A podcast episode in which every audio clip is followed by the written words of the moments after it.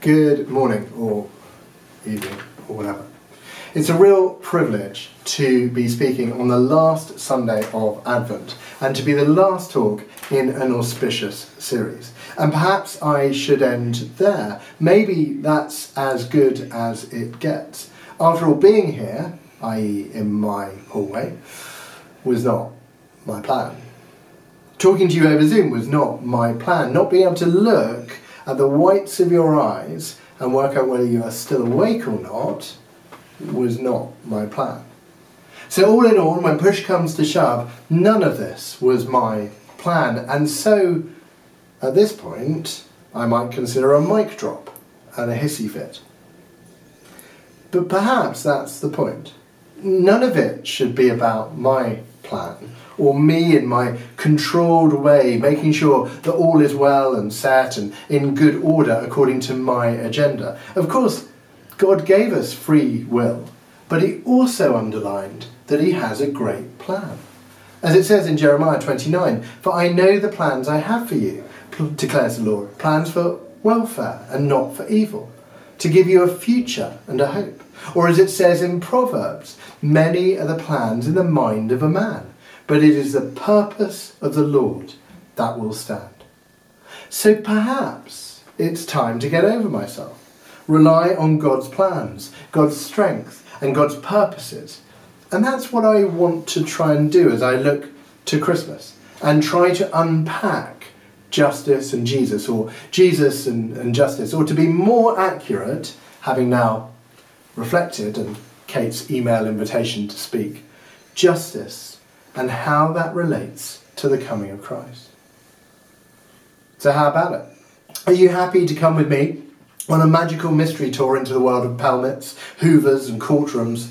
All will come, become clear, and if it is not, you can always ask for your money back, or simply turn your camera off and let the words wash over you and think about something much more explicable. Let me start at the beginning or rather the way I look at the beginning of Christmas. As a child, uh, my family did not celebrate Christmas. I mean, we had the turkey and the Brussels sprouts and had bizarre parts of our family come over to join us that we only ever met once a year and were slightly confused by. But we did not believe that Christmas was anything more than a prolonged holiday.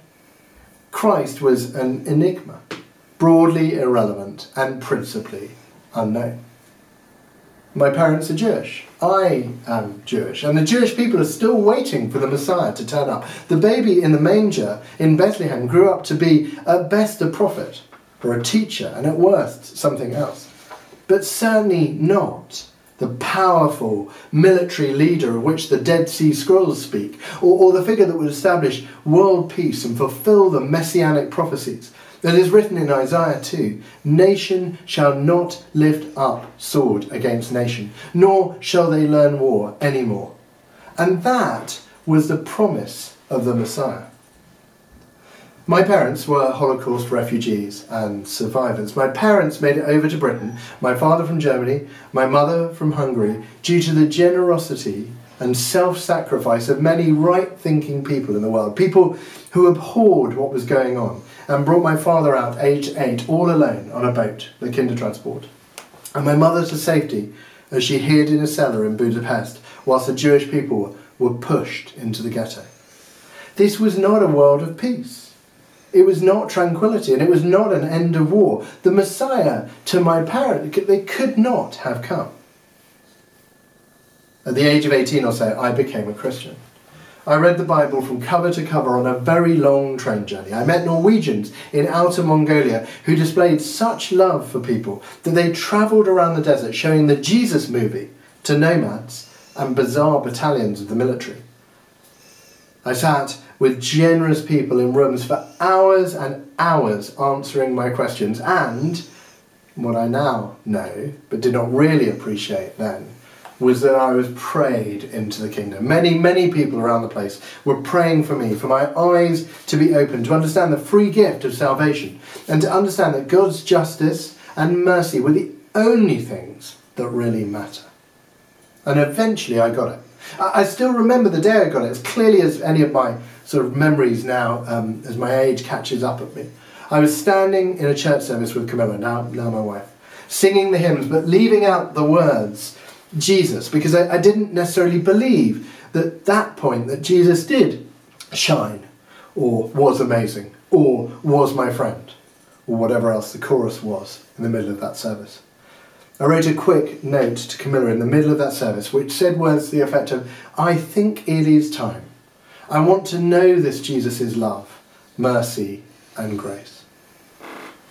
So, why does any of that matter? And why indeed do you care? Well, you might not, but I have the Zoom screen at the moment, and so bear with me. To me, it's really, really interesting to be someone who never celebrated Christmas who never really cared about a baby in a manger, who, aside from playing a fantastic Gabriel, did not believe any of it, or believe that any of it made a difference.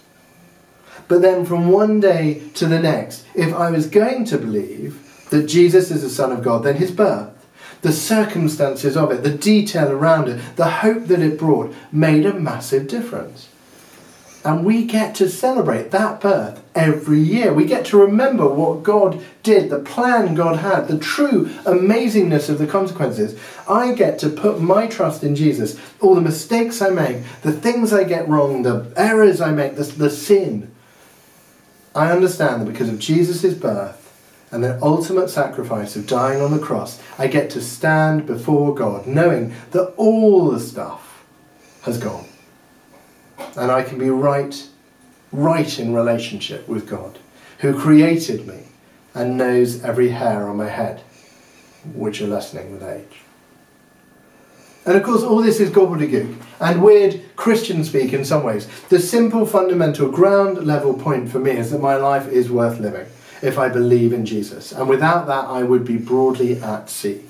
And you may have no idea what I'm on about. But maybe that phrase, at sea, chimes with you. Not because you're a round the world yachtsman or an open water swimmer, but because, maybe just because that's how you feel. Adrift and confused, swayed and worried by each new bit of news, confused about most things and perturbed about the future. If that is you, I would love to have the opportunity to chat with you and pray with you and introduce you to Jesus. No idea at all how that will happen via Zoom, but we will find a way.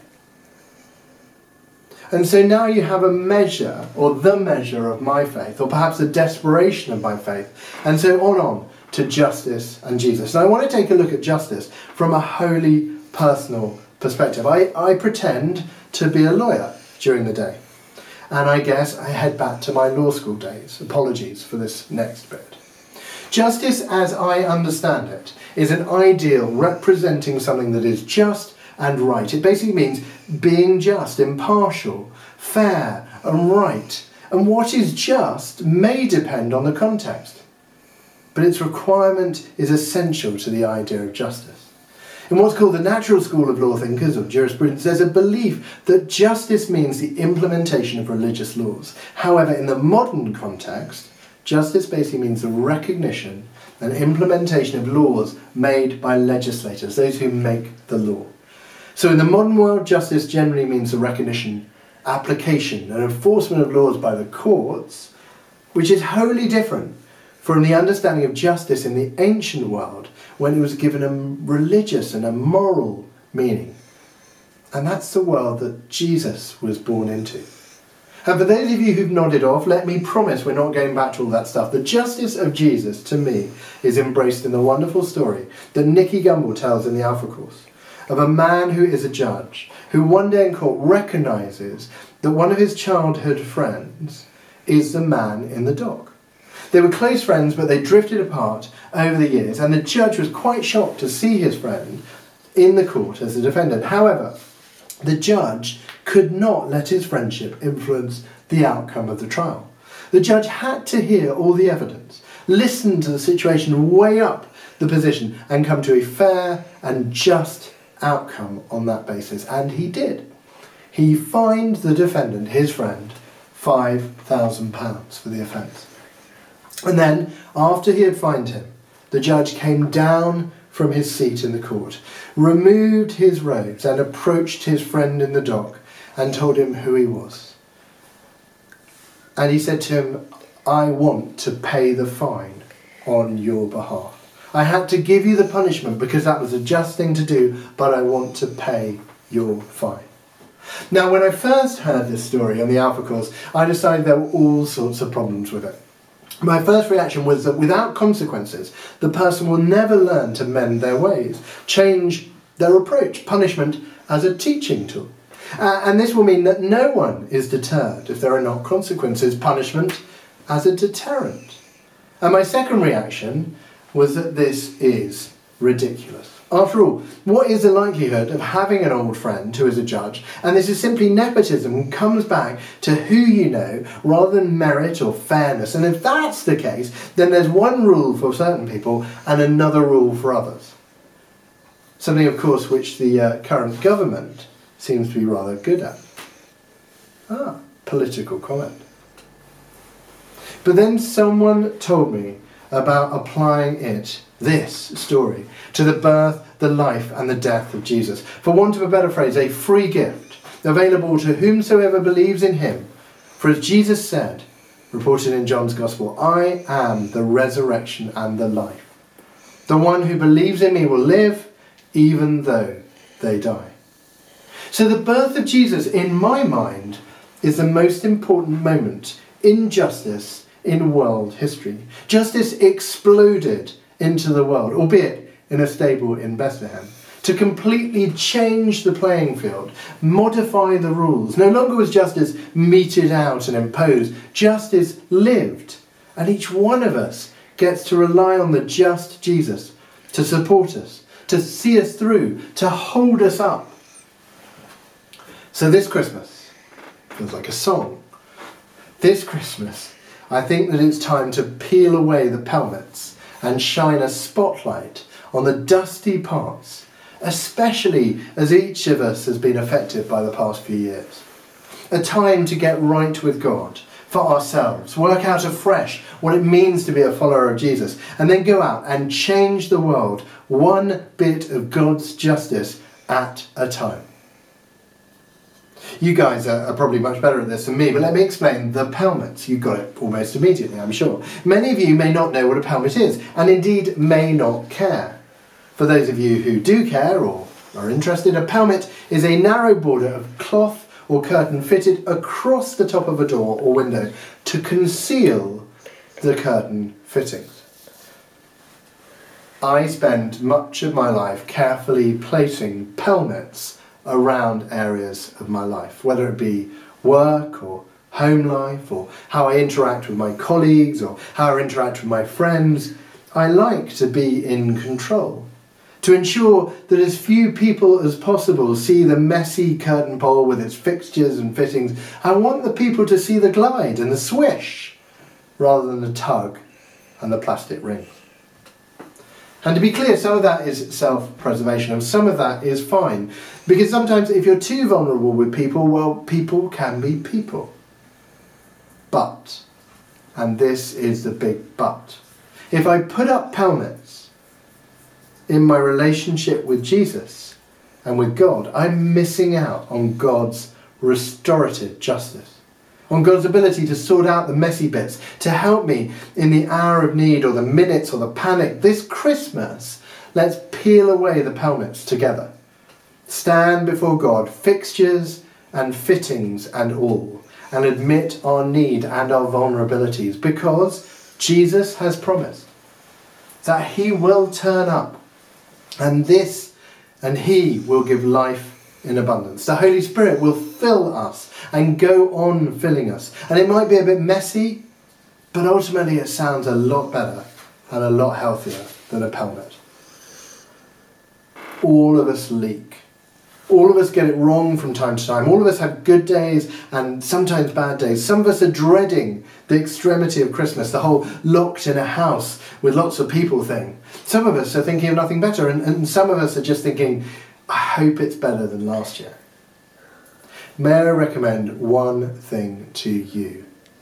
this Christmas, as you stare Christmas in the face, buy a new Hoover. But buy one with bright LED spotlights on the front. It has revolutionised my cleaning life. You cannot underestimate the feeling of satisfaction as you spotlight the dusty bits and hoover them clean away.